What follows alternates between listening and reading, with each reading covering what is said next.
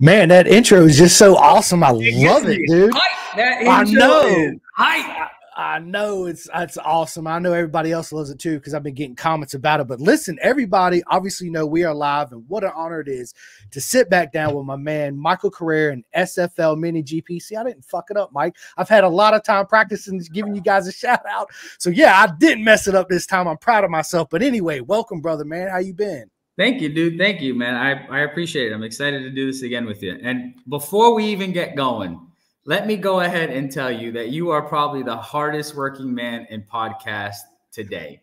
Dude, you got one every other day, every day. You're pumping them out. I'm waiting for them to blow up. I am. I'm waiting for them to blow up. So all them other people who said, nah, his podcast ain't big enough, I ain't getting on, are going to regret it. That's what I'm waiting for. I'm waiting for them regret emails like, yo, sorry, I got to put you on the back burner. I got so-and-so coming up next. So that's right. Love it. Congratulations, dude. You're kicking ass. Dude, thank you so much, man. I really appreciate it. What an honor, man. And honestly, Mike, like I never, you know, I tell people, if you'd have told me 2 years ago I'd be doing this shit, I'd be like, yeah, okay, whatever. But then since I've been on here, man, it's like, dude, this something just woke up inside me and I can't stop, dude. I just got to keep, keep going, man. Yeah, keep going. People from all over the place, which makes it even better. You're hitting people from all over the place, and it's awesome. It's good. You know, it's giving them time to express themselves. You're allowing them to, you know, meet other people that are connected through your show. And it's cool, dude. It's really, really cool. So congratulations to you. Bravo. Thank you. How's that work? Hold on. How's that work? Nope. My hands don't do it. Oh, what? Mine's not doing it neither now. Dude, it was doing it. Oh, no. There it goes. Oh, there it is. Oh, there it is. Nothing but love. You right. My hands won't do it. My hands won't do it. That's all right. That's all right. We'll figure it out, dude. Because I had one guest that did it, and they actually showed me. They're like, "Did you just see that?" I was like, "What'd you just do?" Yeah. So I don't know. We'll figure. Damn computers, right? Again, absolutely. But yeah, man. So listen, last time I had you on, it was all about how you got the whole. Dude, listen, what you doing for the sport again? And I said this for the whole SFL Mini and just everybody in the whole United States, best program. Hands down, I tell everybody that, especially if you want to learn how to ride, grow up and race, man, there's no better class and people than Michael Correa and SFL. They've already had 2023 Avery, the lap slayer, Dreher champion, come straight out the program. I mean, that's, listen, that's all that needs to be said, right? I mean, honestly. It's a massive, massive milestone. My partners up north, you know, Ryan and Nathan, they've been doing it, you know, I think 10 years longer than I have at this point. So they've got a lot more accolades in that field, but I'm glad, you know, as 7 years in, we were able to get our first champion, our first national champion, you know, come out of the ranks, and no one better than Avery and his family to show what the program is able to do. And it's proven, right? The program is proven. Mini GP kids show up, and when people find out a Mini GP kids, they're at the track, they're like, no, shit, we either got to show up or sit back and applaud them because they're there. They're professional. They know how to act. They know how to behave. They know how to talk to you. And when they go out on the racetrack, man, they're killers. So it's fantastic. It's fantastic that we've been able to breed that style of athlete, that we've been able to breed that style of family. And I'm honored. You know, at the end of the day, they represent me. They represent the logo, they represent the school and everything that's part of it, and it's built around them. So, you know, they choose and decide to do what they want to do with it, and I'm glad they've decided to do what they're doing at this point. What's up, buddy? How's it going? Say good. So I just got off the school bus. Look, you don't want Cruz in here. Get him out of here because he's gonna be in here barking the whole time and talking. Dude, yeah, absolutely, Cruzo. But yeah, you're right, man. You listen, you said I'm the hardest working guy on podcasts, and I think it, but listen, ditto to you too. Same thing with you and working full time and doing the whole SFL Mini and week in, week out programming, dude, getting sponsorships on board. I mean, you're a busy man. Yeah, wife and, yeah, no, yeah.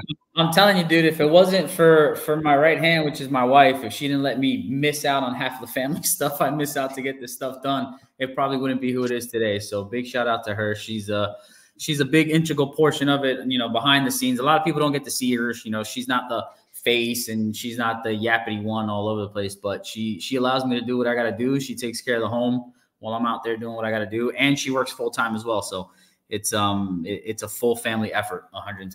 And now Julian's freaking old enough to do his part also. So I have him lug stuff around and do stuff too. Grayson's turning 10. Well, Grayson is 10. So he's coming up next, man. It's going to be everybody involved at that point. But yeah, man, it's a lot of work. It's a lot of time. You know, there's a lot of money that's involved in it too, trying to keep everything safe and sound and up to date with the times and whatnot. So there's a lot that goes into it. And, you know, again, at the end of the day, it is a business, and, you know, it's got to pay for itself and it's got to be worthwhile. And for me, the smiles, the happiness, the memories, and all the stuff that we make, you know, every weekend that we go out and have some fun really, really makes it worthwhile. So the cherry on top is the speed of the kids and everyone that comes out, but the true cake is the memories, the smiles, and the fun. So that makes it for sure. Dude, 110%, couldn't agree more, right? And plus, you know, my mom always says it takes a village to raise a child, but it takes a village to raise a racer too, right? Same thing.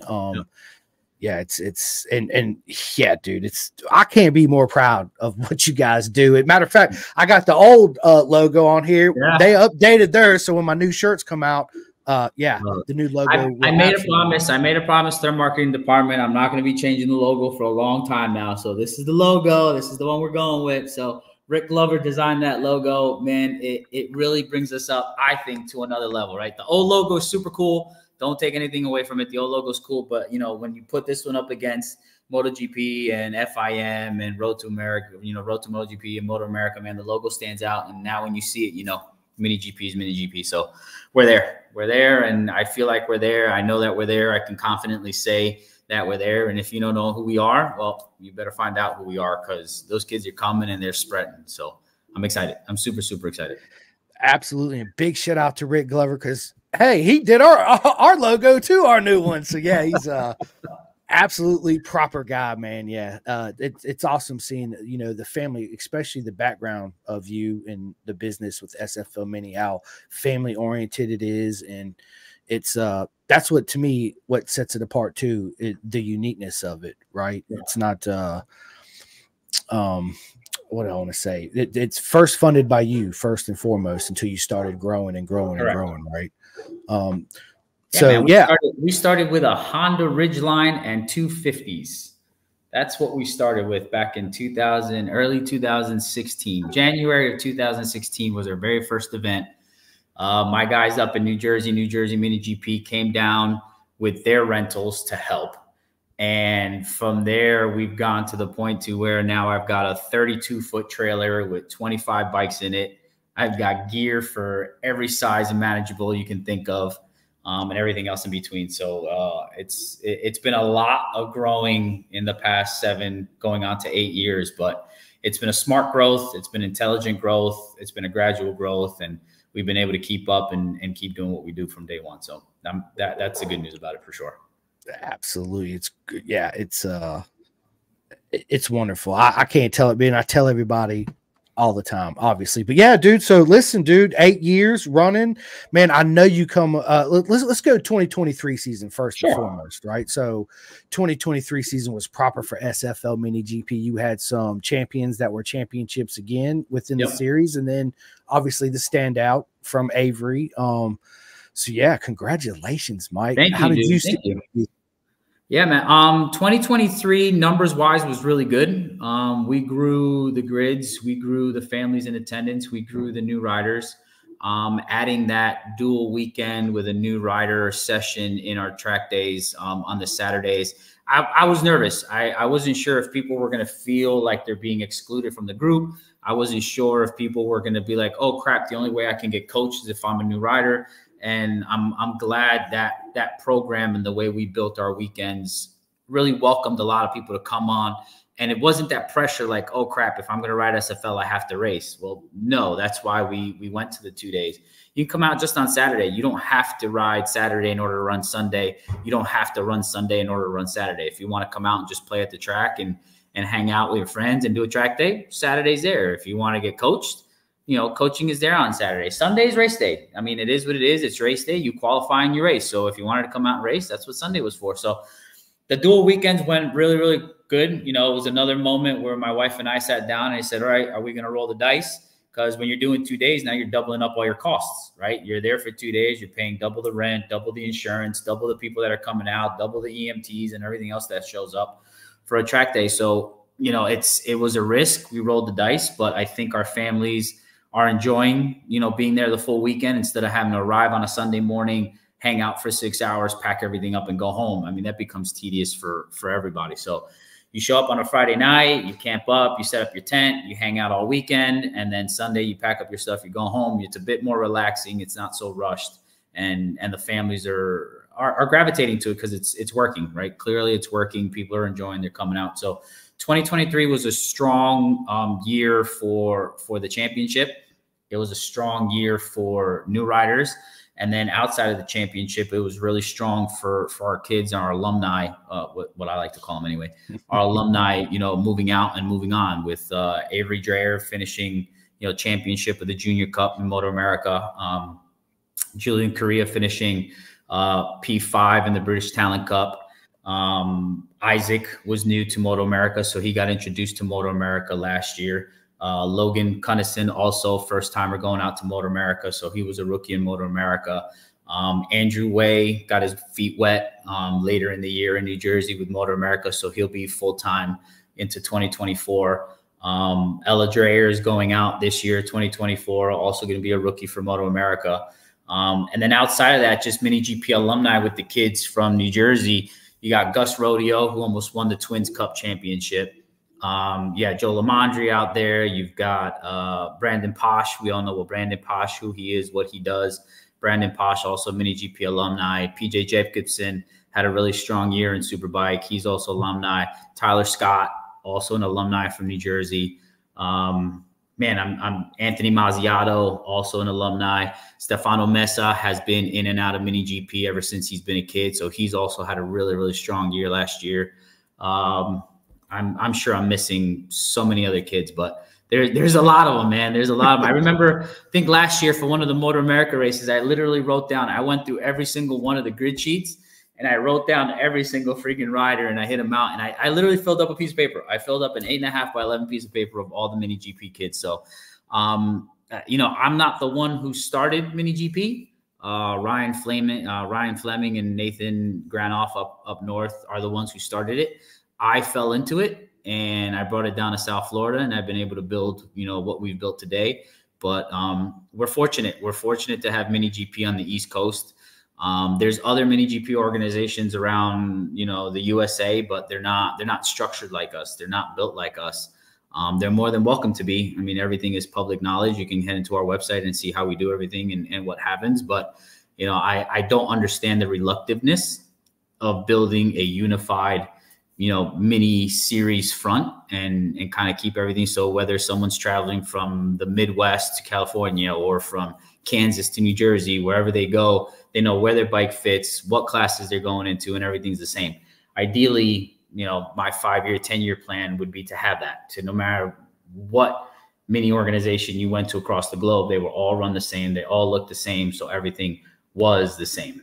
And I put my foot down and I raised my hand. And I said, hey, clearly what we do is working, so feel free to copy and go about what you want to do. If you want that Mini GP in your name, well, let's have a conversation and figure out what that means to you.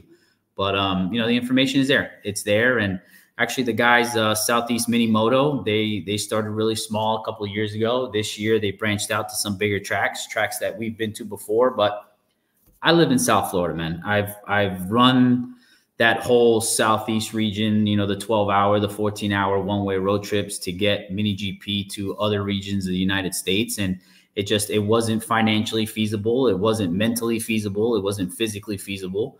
You know, driving home on a Sunday for 14 hours to get up and go to work the following day isn't fun for anybody. So I'm glad those guys are starting to branch out. You know, they're starting to do, you know, nice big things, big events, proper events in their area. They take a lot of what we do in Mini GP. So I'm excited for them and clearly it's working. So 2023 was good. 2023 was good. Another influence for us on 2023 was Chris Glandon. You know, you had him on your podcast, you know, a handful of weeks ago, and Chris kind of jumped into that market that I don't have the time to. Unfortunately, I don't have the time to. If I did, I'd be in there with him in the trenches. So I'm glad he's got the time and the opportunity to be able to get the new riders out, whether it's riders for the street. You know, a lot of his stuff is concentrated around street riding and being a safer rider on the street. Some of them translate over to SFL and have made it over to the races. So you know, a lot of that new rider impact has come from what he does. So big congrats to him. I know initially I got a lot of messages saying, hey, who's this Chris Glandon guy? What's he doing with minis? You know, is he starting to come into your territory? And it's like, guys, A, that's not my personality, right? It's not my personality. I like competition. I like getting pushed and thrown into different realms to kind of inspire new things to come out. But Chris has always been genuine from the front. You know, he always reached out from the beginning, said, hey, this is what I want to do. This is my plan. And he's executed it. He's executed it really, really well. One of his coaches is George. George has been one of our coaches for a really, really long time. They live in a part of Florida where our racetracks are. You know, for me to get to a racetrack, it's 4 hours. For him, it's 30 minutes. So he's in the sweet spot to be able to do exactly what he's doing. He's got a massive parking lot now that he's cleaning up to be able to do for his drill. So that's just going to attract more people. And at the end of the day, you know, whether your riders are coming to Mini GP or they're going anywhere else, we get people on motorcycles. That's great for the sport at the end of the day, right? The only way you become a millionaire in this sport is if you started off as a billionaire. So it's definitely not a money thing. I can guarantee you. Ain't that a fact, brother, man? Yes. Not, let me make that perfectly clear. My home was not built by Mini GP. Let me say that right there, okay? I have a job. I have a career. I have many degrees and licenses and diplomas. My home is not built on Mini GP. Mini GP might take my home, but it didn't build my home. That's for sure. At least two mortgages, right? Yeah, yeah. Refinances. Yeah, for sure. Exactly. So, you know, it's more for the love of the sport. It's more of turning the hobby into a passion, and then you know eventually it became a business, and the business is doing really well. So I can't complain. 2023 was a fantastic year for sure. A proper year. Yes, it was. Yes, it was. Many champions, many previous champions that retained their championship. But, dude, you know, I would love to be able to see like a bunch of the mini GPs throughout the whole country of the United States. Every champion, whatever, the 110, the 190, blah, blah, blah, blah, blah. And then everybody come together for one big SFL mini blowout championship, right? That would be super cool. Yeah, and so we've had a lot of those conversations. The real problem, Chris, is how big this country is, right? Yeah. So in order to try and do a one centralized championship, it's going to cost some families more than it's going to cost others. And at the end of the day, our goal has always been to be feasible to all the families of America, right? So in my mind, right, if I was to do it, you'd have, you know, a Southwest Mini GP, you'd have a Northwest Mini GP, you'd have a Central South, Central North, you'd have a Southeast with us and a Northeast with New Jersey. And, you know, all those conglomerates are all running the way everything runs has organized. You guys all have, you know, your championships for the year and those guys own those regions. There's no feasible way of making a national mini series in the United States without segregating the families that can't cover the cost. You know, if I have to drive from Florida to Washington, that's 32 hours. Yeah. You know what I mean? One way. And that right there is going to blow out 70% of people's budgets to be able to run that championship. So why do it? Yes, it's a great in theory. Yes, motocross does it in one way, but you're also talking motocross, right? You're talking tons of backing, tons of money, tons of stuff. If there's sponsors that want to step up and say, dude, I love the idea, you know, here's $100 grand to be able to feed these families to get them out, done. That's a different story. Then we funnel the money and we get to and we make it happen. But if it's going to be off of people's backs and pockets, you've got to make it regional enough to where you're attracting enough kids to push each other, but then not having a parent worry about, oh, shit, my son's doing really, really well. My daughter's doing really, really well, but I can't afford that trip to Washington. I can't afford that trip to New Jersey. And then what do you do? Now that kid is secluded. Now the kid is like, oh, well, I've done everything I've needed to do. Why can't I go to the championship? And then mom and dad have to be like, well, we can't afford it. And, you know, if our country was just the size of Florida or just the size of Spain or just the size of Italy, yeah, you know what I mean? Easy. Yeah. It's 4 to 6 hours either way, and you knock it out. It takes me 5 hours to get to Florida alone, right? Yeah. So it's just you have to understand the big picture. And I know a lot of people don't understand it. And I know a lot of people have tried. And it's not going to be successful until you're able to seclude all the different regions because of how freaking big we are and say, okay, these are the champions. They are who they are. And you keep your regional championship. There's until we have that kind of money pocketed from sponsors to say, we will pay for families to get to a national championship, it doesn't make sense to run one. It doesn't do it. It just, it doesn't. And being in the sport outside of being a promoter, being a father, I know what it takes to be the father of a rider. I know what it takes to be the father of two riders because both of my kids ride. And if I got to cover that kind of cost to be able to run nationally versus stay local and have my kids get more seat time, I'm going to pick having my kids get more seat time just because I'm going to get more out of it. Right. That's my mentality. And they will too. Yeah, for sure. Yeah. So our country, as great as it is, it's negative is how freaking big it is for this sport anyway. You know what I mean? Yeah. For this sport. So that you're right. It's just something we've got to deal with, and it'll take time, right? It'll take time. I see it happening, you know, whether I'm included and I'm part of it happening, or I've turned the keys over to someone else and someone keeps the flag going and it happens. I see it happening. It's just, it's gotta be financially smart for the families to be able to do it. And at the end of the day, if the families can't do it, then what's the point? 110%. Speaking of finances in the sport, man, how expensive is this? You're a dad. You got two kids that are racing, right? So let's go over how expensive the sport is and tell people what the cost really is and all that good stuff that goes along with it. Sure. So, you know, my previous life was a soccer player. So I've gone through the ball sports, right? I played Olympic development. I played D1 in college. So I've done all the multiple levels of what soccer is. I was raised by a single mom, you know, single mom, two boys, working 2-3 jobs just to be able to feed us. And luckily the sport that we fell into isn't a sport that's relatively expensive. It's cheap compared to motorsports. So for the families, when they come in, you know, when they come into the sport, when they come into our events, we are the cheapest form of this sport. Believe it or not, we are. Outside of that, once you start growing the ranks, you know, everything has a cost. Everything has a cost. Everything has a value. Tires aren't cheap. Race fuel isn't cheap. Leathers aren't cheap. The machine isn't cheap. If you want a competitive machine, finding the proper mechanics isn't cheap. You need a suspension guy. You need a tuning guy. You need this guy. You need that guy, right? All of it becomes overwhelming sometimes, right? So you're like, okay, fine. I'll pay a team.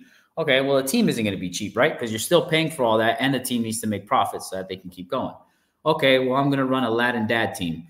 Okay, fine. You can run a lad and dad team up until a certain point, and at that point, you're not going to be competitive anymore because you're missing those other pieces, right? So the sport isn't cheap. You know, I want to make that perfectly clear. It is motorsports, just like any type of motorsport. Motorsport is not cheap. So when you enter this sport, when you enter the reality that you start to find after you get, you know, through the butterflies and the excitement, you really need to sit down and kind of plan what path you want to take. And there is no wrong path, right? You don't have to become a professional. You don't have to be engulfed in it throughout your entire life. You don't have to have it ruin your life. Because I've met many, many families that have just thrown everything into it and have lost it. Because at one point, the rider, who's the most important factor of it all, says, no, this is too much pressure. I ain't doing this. I'm done. I don't want to do this anymore. I'm going to go hang out with my boys. Okay, well, now what do? You took out a second mortgage. You bought all this stuff. You've got all this stuff sitting around. And the guy who's supposed to be using it, whether it's a female or male, they don't want to ride anymore because it's too much pressure, right? You can't do that to the rider. I don't care how old they are. I don't care if there's 5 years old, 15 years old, 25 years old. When they feel there's enough pressure in the sport to be competitive, to have to feel the pressure from the home to be competitive as well, right?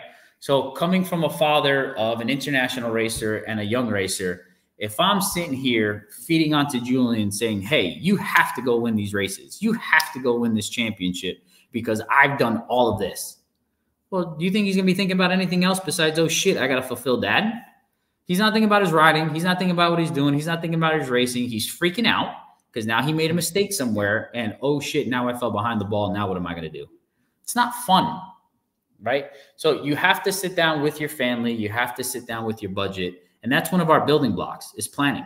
When you come out to our 3-day camp, we talk about our building blocks. And one of those building blocks is planning. And if you can't be honest with yourself and your family and say, hey, this is what we have allocated in this bucket for this. This is what we have allocated in this bucket for this.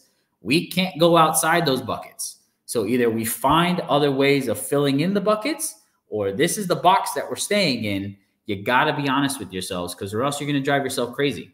Oh, man, but I don't have enough money in this bucket and my kid's the next Rossi. Okay, well, let me explain something to you. There's many, many next Rossis that are sitting at home right now because the parents didn't understand the plan, the budget, didn't allocate what they needed to allocate, and lost it all. So whether your kid's the next Rossi or not, it's going to be a long time before someone figures it out.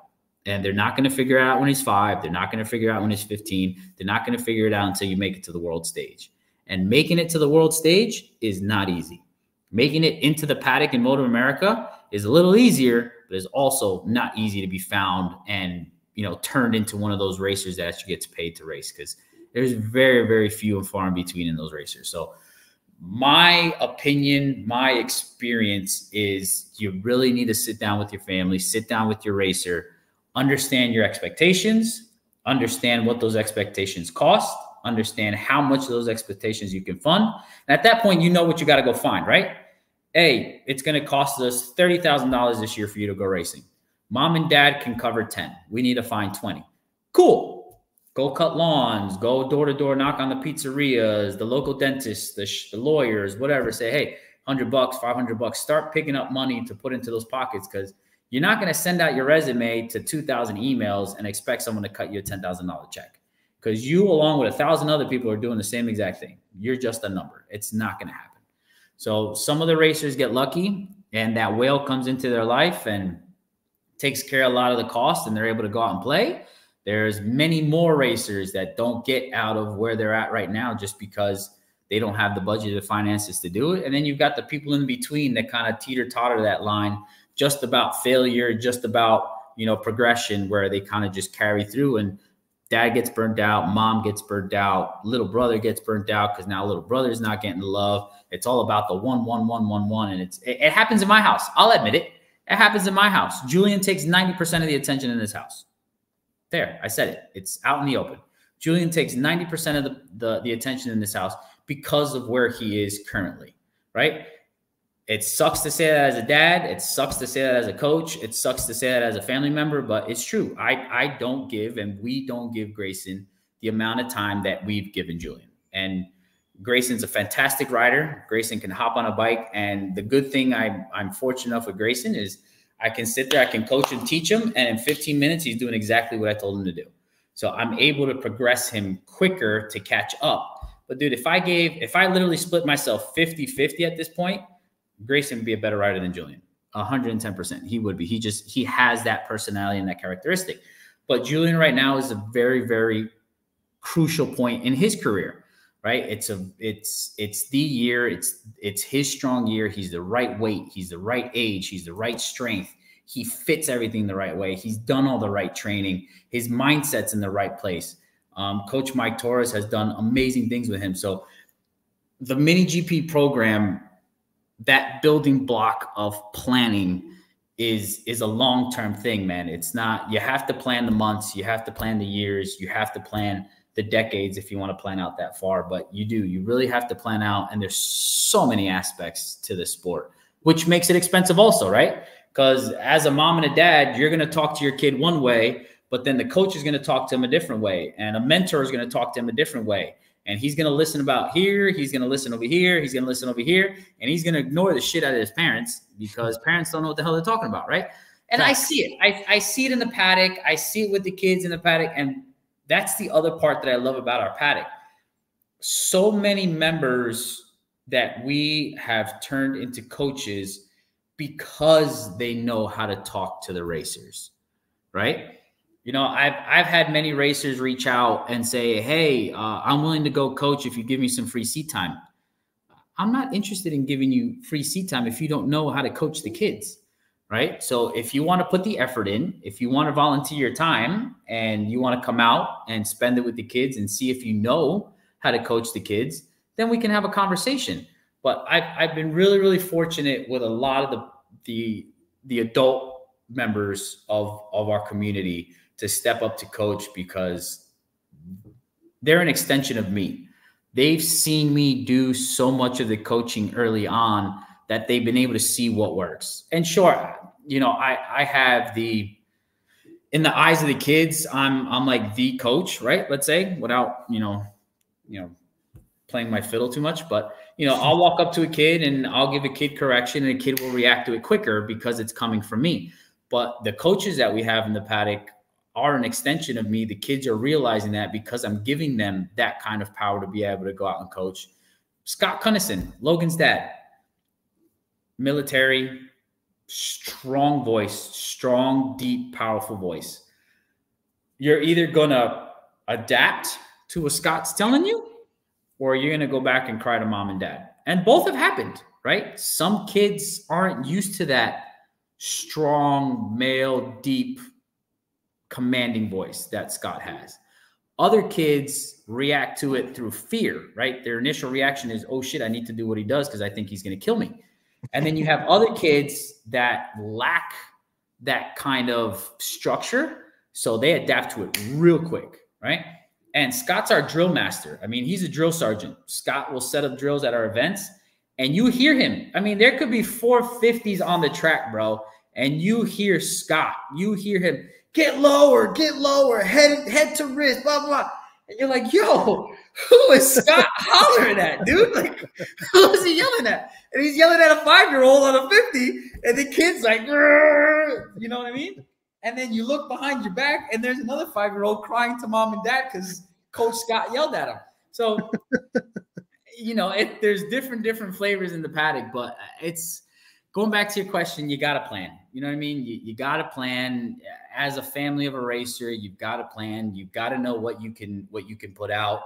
And if you want to save a bucket for stretching a certain cost just to see, then that's what wall cards are for, right? If you put a wall card option together, pay the money for a wall card, see where the kid stacks up. We did it, right? We did it in the BTC. We want to see if it was worth taking the jump and do it. And wall cards are fantastic for that. So there's a lot of options. There's a lot of moving parts in this sport to be able to get you to certain levels.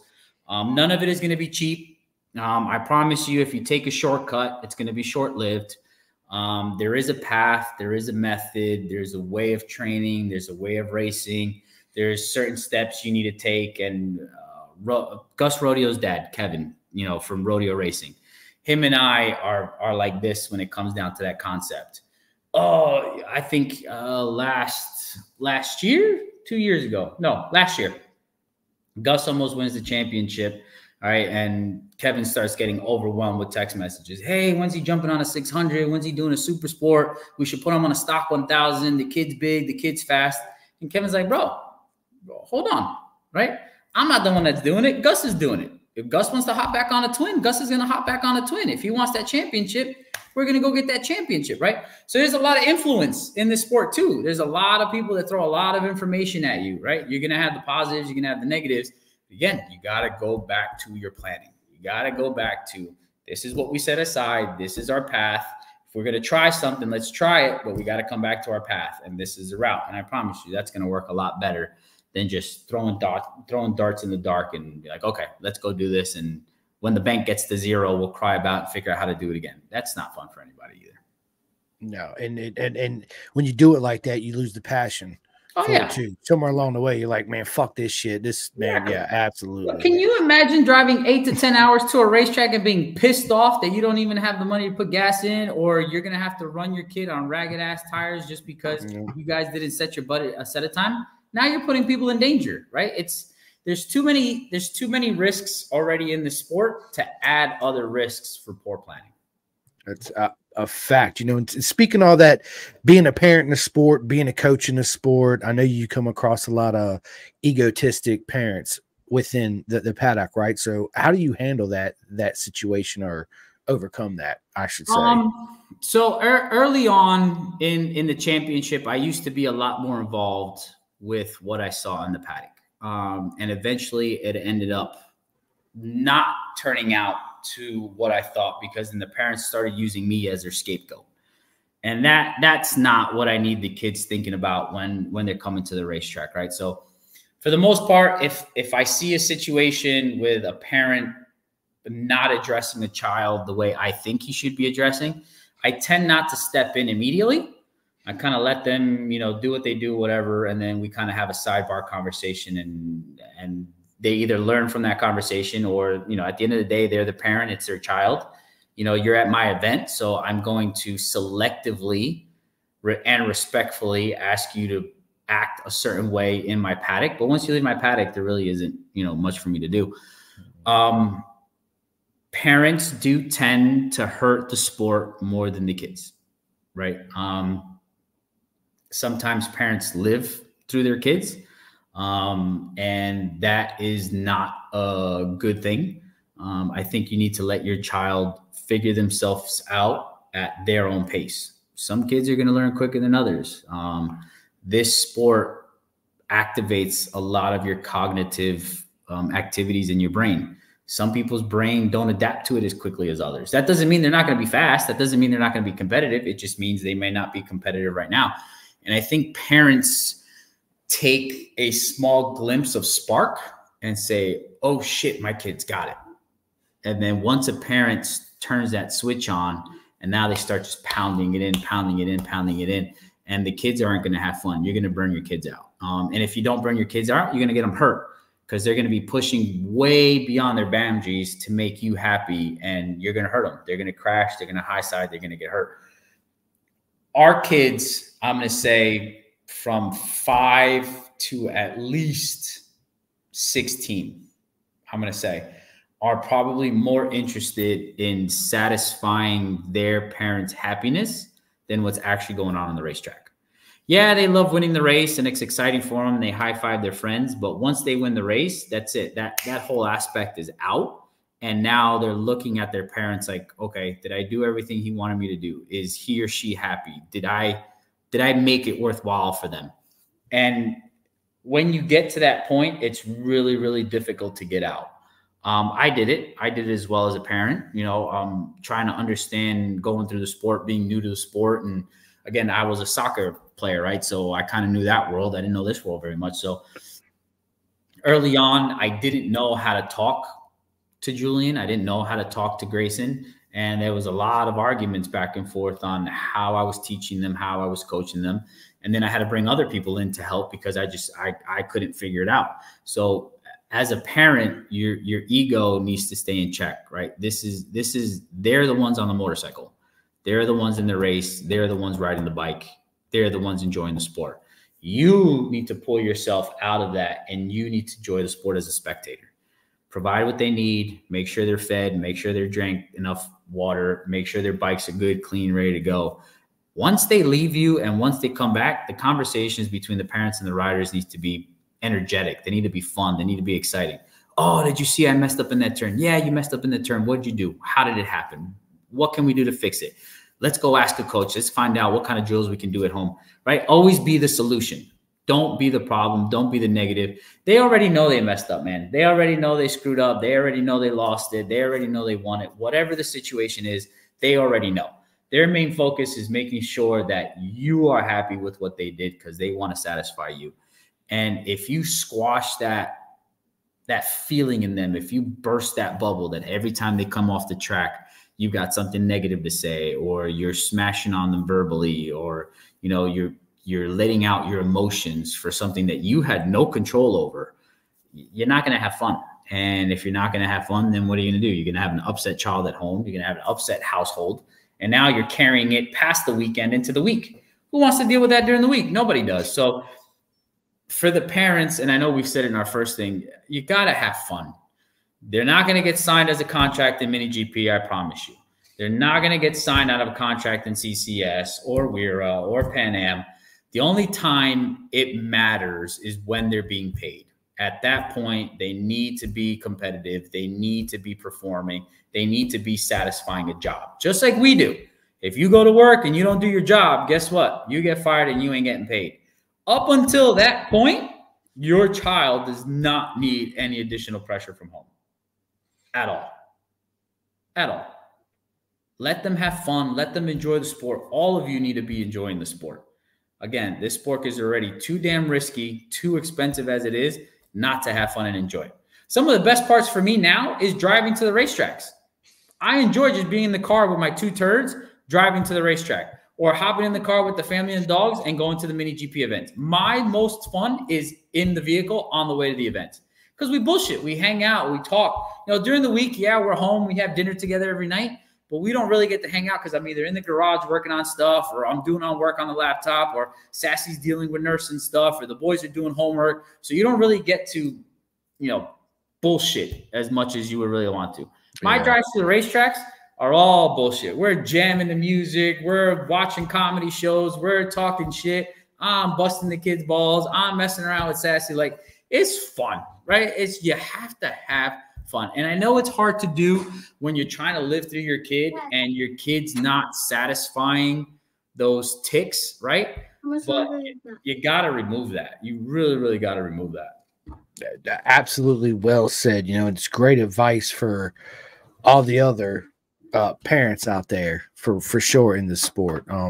I've seen it on track days too myself, Mike, where dude, parents will just go ballistic, and I'm thinking to myself, like, dude, this is not the way to approach it. Like, you just, what you did is you hurt your kid in way more ways than you actually realize you did. Now he don't want to come back. He's like, nope, I ain't going back. Especially my parents are going, right?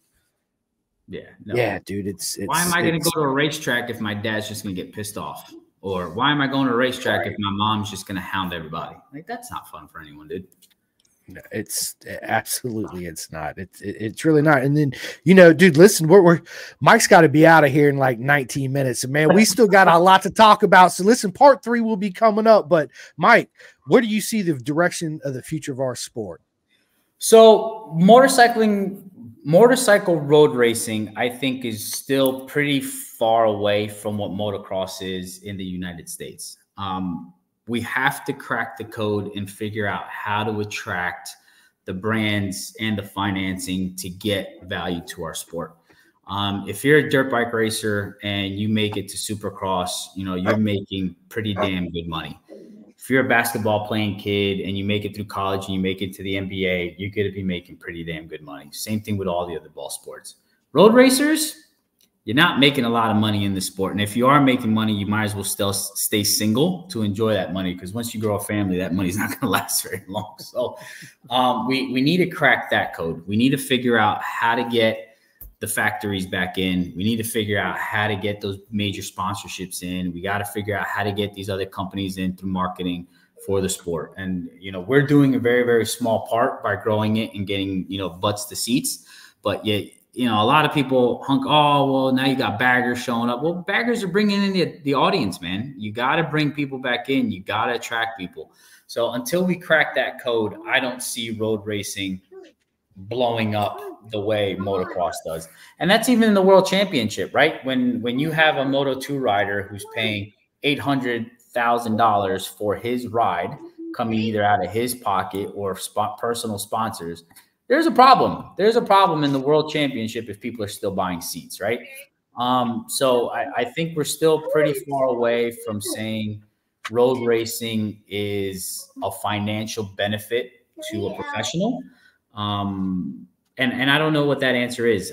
Moto America has done a great job with bringing this sport back into the United States and doing what it does for the sport here, but I don't know how to bring it back to what it was like in the 70s, 80s, and 90s. I don't know.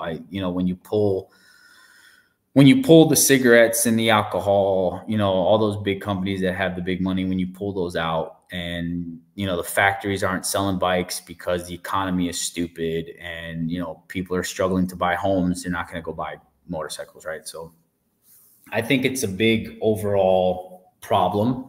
That's not going to get solved in 1 year, 5 years, or maybe not even 10 years. But the quality of road racers that are coming out now is better. We're seeing a lot more kids shooting out to Europe to test in Europe and get pushed, you know, by the talent pool that is in Europe. Again, our country's too big. Our country's too big to put all those kids together and make them race together, because it's going to cost some families more than others. So if you can go to Spain and you can be in a championship where you have Spanish riders and you're being pushed and you're learning, you're going to come back even stronger than when you left. So I do see an influx in a lot of families starting to plan, you know, a Europe-based route, which is fantastic to see. A lot more American flags out there. And I think that'll help, right? If one of those or two of those or three of those Americans break through that European paddock and become successful, I think it's going to spark a lot more interest in the sport from the American side, right? Because we haven't had an American champion since Nikki Hayden, right? Joe Roberts has been in the paddock for a really, really long time, but he hasn't been able to do that big thing either. So until we start showing that Americans are strong in the sport, can go out to Europe and showcase and perform and win, it's going to be tough to transform the sport. Because you send the, you know, USA, NBA goes to the Olympics, they fucking wipe the ground with everybody. So it's massive. Same thing with baseball, same thing with every soccer. You know, soccer isn't that strong yet, but it's getting stronger, right? They're a global powerhouse, you would say now. To golf, right? We're the biggest thing in golf. So where's all the money go to? It goes into golf. And now you've got Dubai with Liv and all this other stuff with golf, right? So it just, if Americans don't show that they're a powerhouse in the sport, it's going to be tough to bring that money in. No, I can't agree more. You hit the nail on the head as far as cigarettes, alcohol, dude, the whole, everything you said, you were absolutely right. The golden days, right, where people were making like $1 million, Matt Mulatin and all them. I mean, I'm assuming, right, at least $500 grand easily. They were making plenty of money to live comfortably and still not have a job today. Let's say that. Facts, right? If that don't say a lot, you know, it's yeah, man. Listen, we're coming up on 10 minutes left of this almost, so I want to get away from all the motorcycles. I want to get into some more personal stuff. But listen, I appreciate everybody that's I've seen all your guys' comment. I hadn't had a chance to any good ones before you go to my personal stuff. Any good ones? Anything that I can light the fire with? Because I know we wanted to let the public in, dude. Any good ones? Did. Some good ones. I can extend. We can extend to 4:15. Let's extend to 4:15. Let's get the public in. All right, let's see. Listen, if anybody's watching, dude, and you want to come on live and ask Michael Correa a question, hit me up on Facebook Messenger, and I'll shoot you the link, and you can join us and ask away. So let's see. Pick some good ones. All right, I'm gonna start from the beginning. I can't see some of them for some reason, but Chris Gladden says, "What's up?" Carrie says, "It's been awesome watching what you have done since day one." Carrie and her husband were coaches since day one, bro. They were helping me around with little kids from day one. Then they went off on their hiatus to have their own babies. And now they're back, and their oldest baby got on the track and is racing with us since 2023, dude. So full circle there. Yeah, and she also said wooden spoon with a bunch of laughing emojis, which is awesome. I was laughing at that. And then we have a comment that says maybe try to put together a national race, I guess, for SFL Mini, which would be awesome, but again, the cost. Yeah, we went through that already. Yeah. Let's see. Absolutely couldn't have said it better. I had the realization where we can balance attention, fact, resources. Scott is angry Santa, Rick. I love it, dude. Rick does say one key thing I have learned is that we can have fun and fulfilling life racing just minis. That allows us realistically evaluate where we go next. Yep. Yeah, absolutely. Rick and I have had many of those father-to-father conversations on how to set up and where the kids go. And Rick's one of those dads that has a good head on his shoulders. He realizes, you know, the current capacity of what his child is able to do. And I appreciate that coming from another dad, understanding, you know, where their child is, not is their child meeting their expectations. So Rick is a really, really good example of that.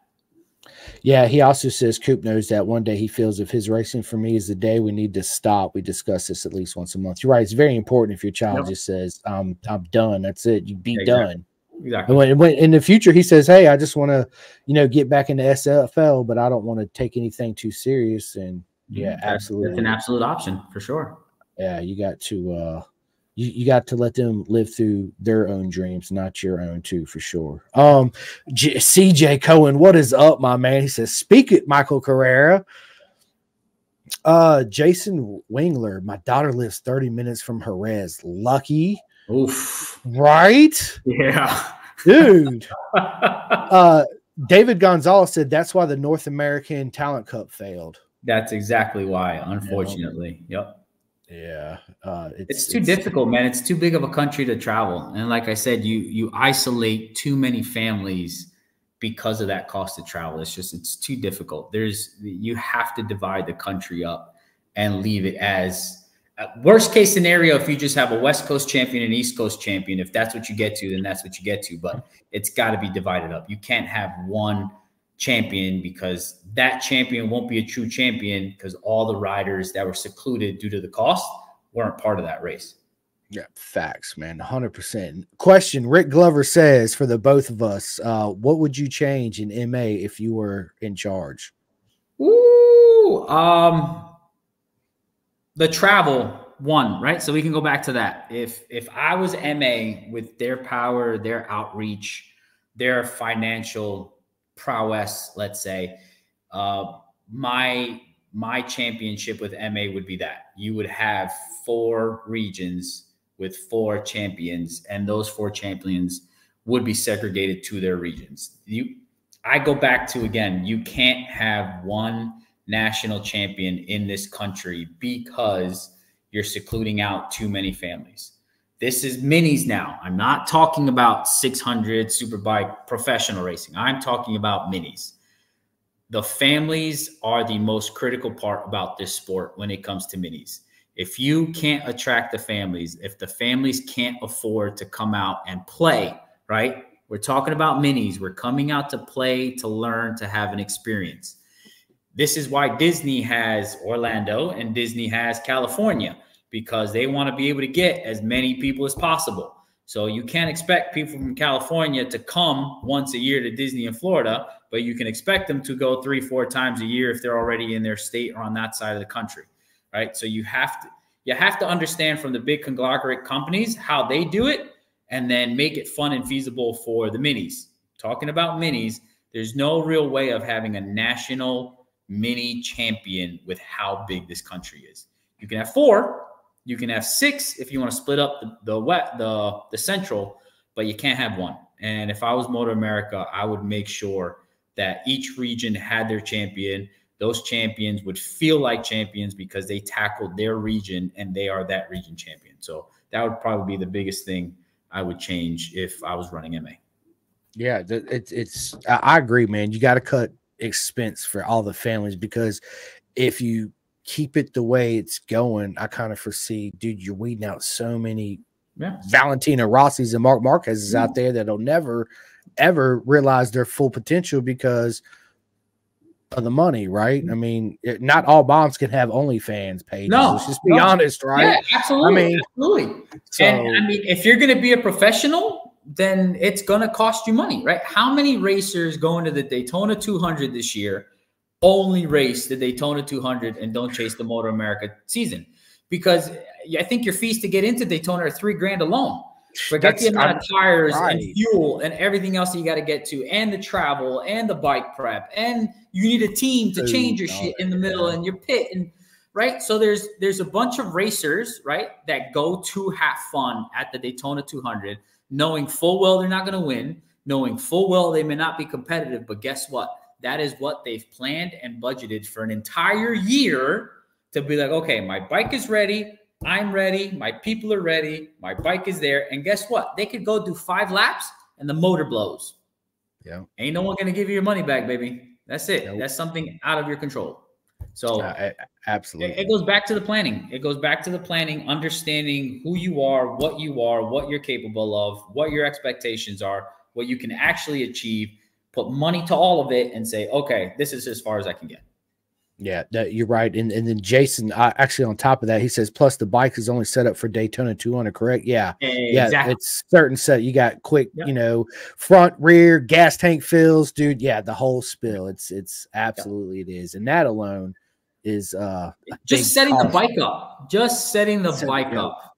Just more. And CJ's right. TOBC is a perfect example. They only do 200 and they excel at it, right? I think they've got like 12 or 13 freaking Daytonas under their belt. So that is a team that is bred for just going to do Daytonas. And that's what they do. That's what they plan. That's what they do. They hire phenomenal racers to get onto their bikes. They've got fantastic pit crews and they succeed. That's what they plan for. Yeah, and I couldn't imagine, you know, the cost just for TOBC, just for Daytona, it's got to be, I mean, realistically, I would assume $50 grand or more at least.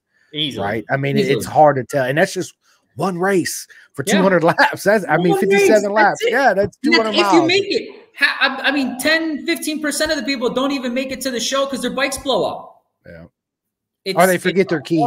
Don't forget your key. Just anything and everything, or you have a crash where somebody takes you out, or it rains, or you got sick, or you got food poisoning, or you decided to drink too many beers the following day and you slept through it. Like, dude, so many things can happen, and it's just, you know, it goes back to the planning, all of it. Yeah, it's that's something we do need in our sport is lower cost, and you know, Yeah, Mike, dude, this has been, dude, 55 minutes in. I know you got to run soon, man. And listen, so everybody, listen, we're going to have a part 3 of this, so stay tuned. We will. So much more we got to talk about. But, yeah, I want to get into a couple questions that I actually had from Michael away from racing, and that have actually been asking a lot of my guests. So I want to start out. Obviously, you know, I'm a huge soccer fan. I catch a lot of shit from my friends in America. They're like, oh, football. I'm like, nah, bro, your handball is not football. The real football is soccer, play with a black and white ball and you use your feet. That's what football is. But anyway, who's your favorite soccer player? Cristiano Ronaldo, by far, gone. So I will admit, Lionel Messi is the GOAT. He has the World Cup. Cristiano Ronaldo does not. But if my style of play when I was growing up, he was always the player I wanted to emulate. And then second to him would be Carlos Valderrama. So those are my two soccer icons. Outside of that, I really enjoyed watching Mia Hamm play because she was hot. And I really enjoy watching, what's her name now? Who's the hot one now on the women's soccer team? There's another hot one. There is. I can't think of her name now. I can't think of her name either, but she's hot too. So I like watching her play. But outside of that, it was Cristiano Ronaldo and Carlos Valderrama. Yeah. So mine is I like Ronaldo too, and Messi. Those are my top two. And then, dude, I really like Neymar Jr. Yeah. Something about Neymar, dude, and Mbappe. Mbappe's my dude too, right? How can you not like Mbappe, man? He's such a character. All right, so books. I'm a big audiobook guy, dude. Do you listen or read books? I do not read a lot. I must admit, I don't read a lot. My favorite childhood book was Old Yeller, and recently I read Leathered by John Hopkins. So I really enjoyed reading Leathered. I tried reading the Dunlop story. It didn't grab me enough, so I didn't finish that one. I've read The Art of War. So a lot of the business books I read when I was in college and kind of doing that stuff, but none of those, I'm like, you know.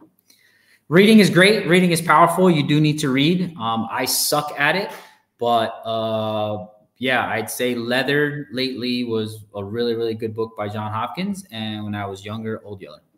Dude, Of Mice and Men was good too. That was that was The Art of War. Every book you just said I've read, right? But to me, out of every book, as far as motorcycle racers go, fucking John Hopkins killed it, dude. Because he didn't hold shit back. He's like, I'm smoking weed, I'm riding a MotoGP bike, high as shit. And I was like, what the fuck, dude? Really? Yeah. So, dude, that's what I love. I love people in their honesty. Like, don't bullshit about it.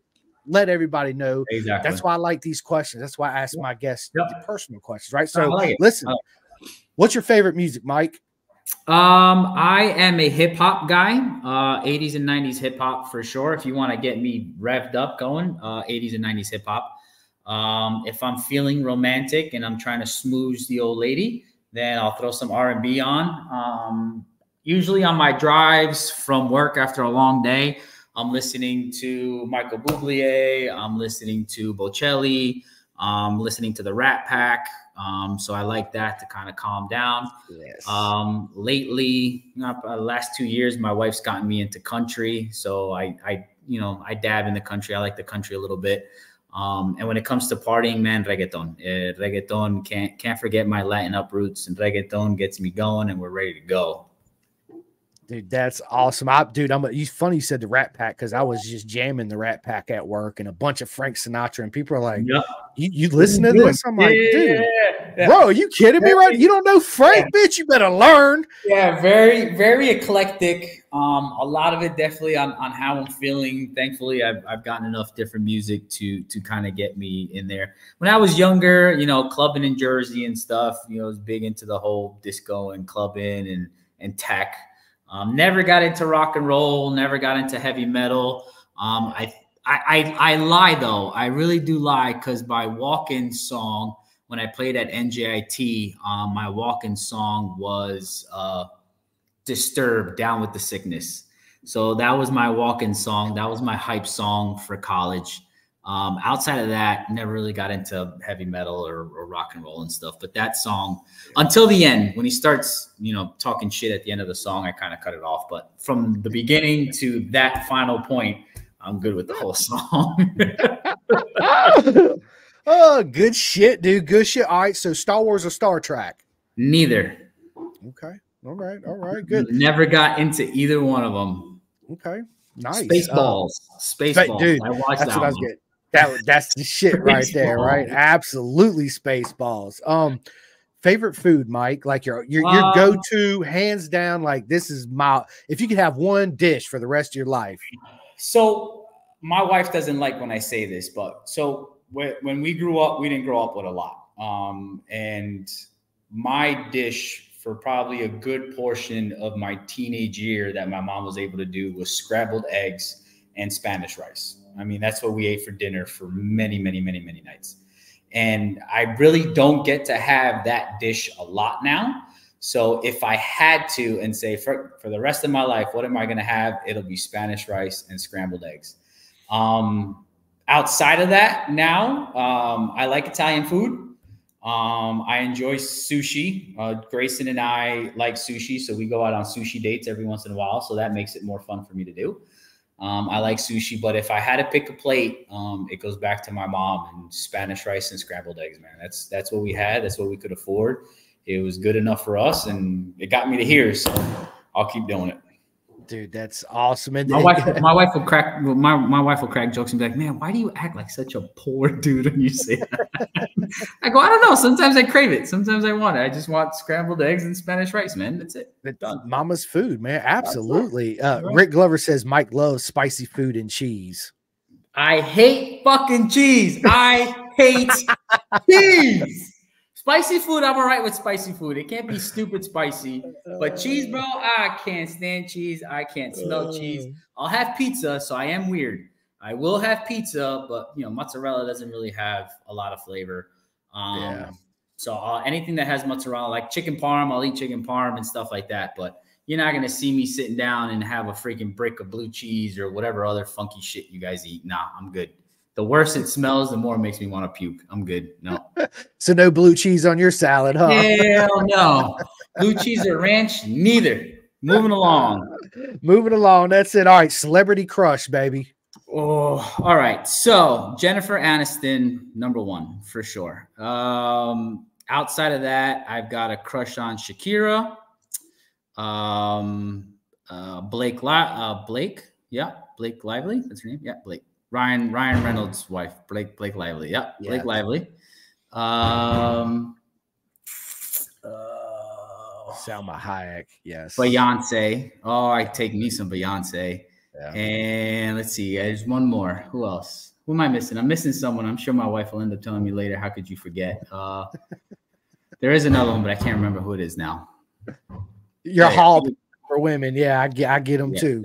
That's it right there. Yeah, that's So I'm not like Jay Dexter not answering the question. I'm gonna answer the question. Yeah, right? Jay. Yeah, Jay. Right? That's awesome. Listen, what advice would you give your younger self? That is a great freaking question. I know exactly what I would tell myself. I would tell myself, don't spend so much time in college for the career path you took. And let me explain that. So being first generation American in my family, my parents are Colombian. So they migrated here and became citizens here. So I was the first child born here in the States. School was massive, right? People from those countries, they want you to go to school. They want you to go to college. They want you to become a professional. So that was instilled in me really, really, really, really early on. So I went ahead. I got my bachelor's. I lied. I got a full scholarship to Lincoln Technical Institute where I got my drafting license. From there, I played D1 for New Jersey Institute of Technology. So I did construction management for my bachelor's.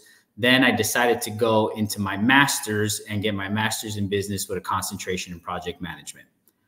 None of those degrees have done anything for my career that my experience from being the step on all the way at the bottom to the VP that I am today have done anything for this type of career. So if I was to do it all over again, I would skip the college route because I am currently still $73,000 in debt, paying $600 a month for God knows how many more fucking years. And I graduated my master's in 2013. Yeah, Grayson was a year. So 2014 is when I graduated. So we're now 10 years in, and I've been paying that bill since I graduated from my bachelor's. So my bachelor's was 2006. Jesus. Yeah, so I've been paying that bill for 14 years now, if not longer. And there's no end in sight because that fucking number doesn't drop. It's been $73,000 for as long as I can freaking remember. So if I was to do it all over again, I'd say F the college route. Don't do it. Get into the trenches. Learn in the field like I did anyway. And I would probably still be sitting where I'm sitting today. So not to say that college isn't needed. I think college for a certain route, lawyer, doctor, engineer, I think you do need to take the college route, and that degree is needed for that career path. But I'm a strong believer in getting dirty, getting your hands used, you know, figure a different, but if you want to be an entrepreneur, figure out something you love, make money on it. If you don't know what to do, get into the locals, go find an electrical company, mechanical company, plumbing company, get in there, you know, be the dirt that they walk on, learn everything you can freaking learn. Cause it doesn't take much to start your own business. And once you start it and you start clients, man, the world is yours at that point. So I'm a big, big believer in, you know, we need people who can use their hands and aren't afraid to get dirty. TikTok, Instagram, YouTube, that shit ain't going to last forever. Yeah, it's peaking now and doing a bunch of shit. But if you don't know how to use your hands, if you're not instrumental to society, I don't think you're going to succeed, especially the way I think the world is going. So if I was to do it all over again, I wouldn't do the college route, and I would just stick to my plan. Yeah, it's I see that's something that's wrong with our college, man. A lot of kids go to school and they get, you know, like you said, $100,000 college bills. They don't even use what they do, and then they're in debt for the rest of their fucking life. Or, yeah, and I'm in the career that I went to school for, and I still can't fucking pay it off. So. Right, it doesn't make sense. It absolutely in the world, our direction our world's going in. This is a whole nother conversation, but it's yeah, absolutely. So listen, if you could eat dinner with 5 people, dead or alive, road racers, movie stars, whoever it is, what 5 people would they be? So I would have dinner, and again, this is not politically at all. I just I like the business aspect of it. So if I could have dinner with 5 people, I would have Donald Trump at my dinner table. I would have, damn, I knew you were going to ask this question and I had them. I'd have Donald Trump at my table. I'd have, why am I losing it right now? The producer from The Godfather, what's his name? Oh my God, I'm drawing a blank. Yeah. Fuck, God damn it. Not Michael. Okay, well, the producer from all those Italian gangster movies, I'd have him. Yes. I'd have Kobe Bryant. I'd have Michael Jordan, and I would have my grandfather. Nice. Not Michael Scorsese. There he is. Him is. Thank you, Rick. Absolutely. So Donald and Scorsese would be the business talk. Michael Jordan and Kobe would be the leadership talk. And my grandfather would be make sure you stay on the right path as a man talk. Yeah. Yeah. That's who would be at my table. Dude, if I could have anybody, it'd be my grandma too, for sure. I miss her more than anything. So absolutely, dude. Yeah, well, the grandfather, because my mom is adopted. So the guy that I knew as a grandfather, you know, back in the day, they didn't have freaking TV. So he had, I think my mom's family is 7 girls and 6 boys. So he managed that entire household as a horse farmer and a coffee bean farmer in the mountains of Colombia that back in his day were riddled with, you know, the gangs and the cocaine wars and all that bullshit. And he kept that family through. His ranch is gorgeous, never got touched, never got demolished. Whatever he did, nobody fucked with him. And he'll never tell us what he did, but it's he's definitely one I would have at my table just to see if he would give me the secret. That he's got a pretty cool fucking story. Nice, nice, dude. Good stuff, man. So we actually had one question come in before I let you give your shout outs and we end this. 675 Dreamer says, any tips for getting my young children into riding? Find a, if you're on the East Coast, find one of our Mini GP locations. Both of us have everything you need to be able to get on the track. So our motto is to remove the excuses. So you don't have to worry about bikes, gear, coaching, any of that nonsense. We've got everything. So all you've got to do is show up and ride. If you're not on the East Coast, I know some of the other mini organizations kind of type it into your Google, you know, type in your state, type in minis or mini racing or motorcycle racing, see what comes up, reach out to them, ask all the questions you need to ask. If they don't know how to answer those questions, feel free to reach out to me and I'll reach out to people. I have a lot of contacts to kind of help out and figure out where you should go and who's got the best setup for you. So I would highly suggest find a mini organization near you, get in there with them, figure out what they can offer you, how they can help you set up, and then go from there. Honestly, and just have some fun. Dude, that. You guys heard it there. So yeah, listen, Mike's got to go because he's got stuff he's got to do. So Mike, before we get off here, tell everybody where they can find you in SFL Mini, which you guys should already know because I say it all the time. But just reassure them how they can get, you know, all that. Sure. No, I'll do that. Let me give my sponsors a little bit of absolutely time. So yes. for this year, we made a big switch, Spec 50. So Spec 50 for the last 7 years was sponsored by Rai. This year we're sponsored by KYT. So big shout out to KYT for jumping aboard and taking over the Spec 50 class. Dunlop came on this year as well. Pirelli was sponsoring some of the kids' classes last year.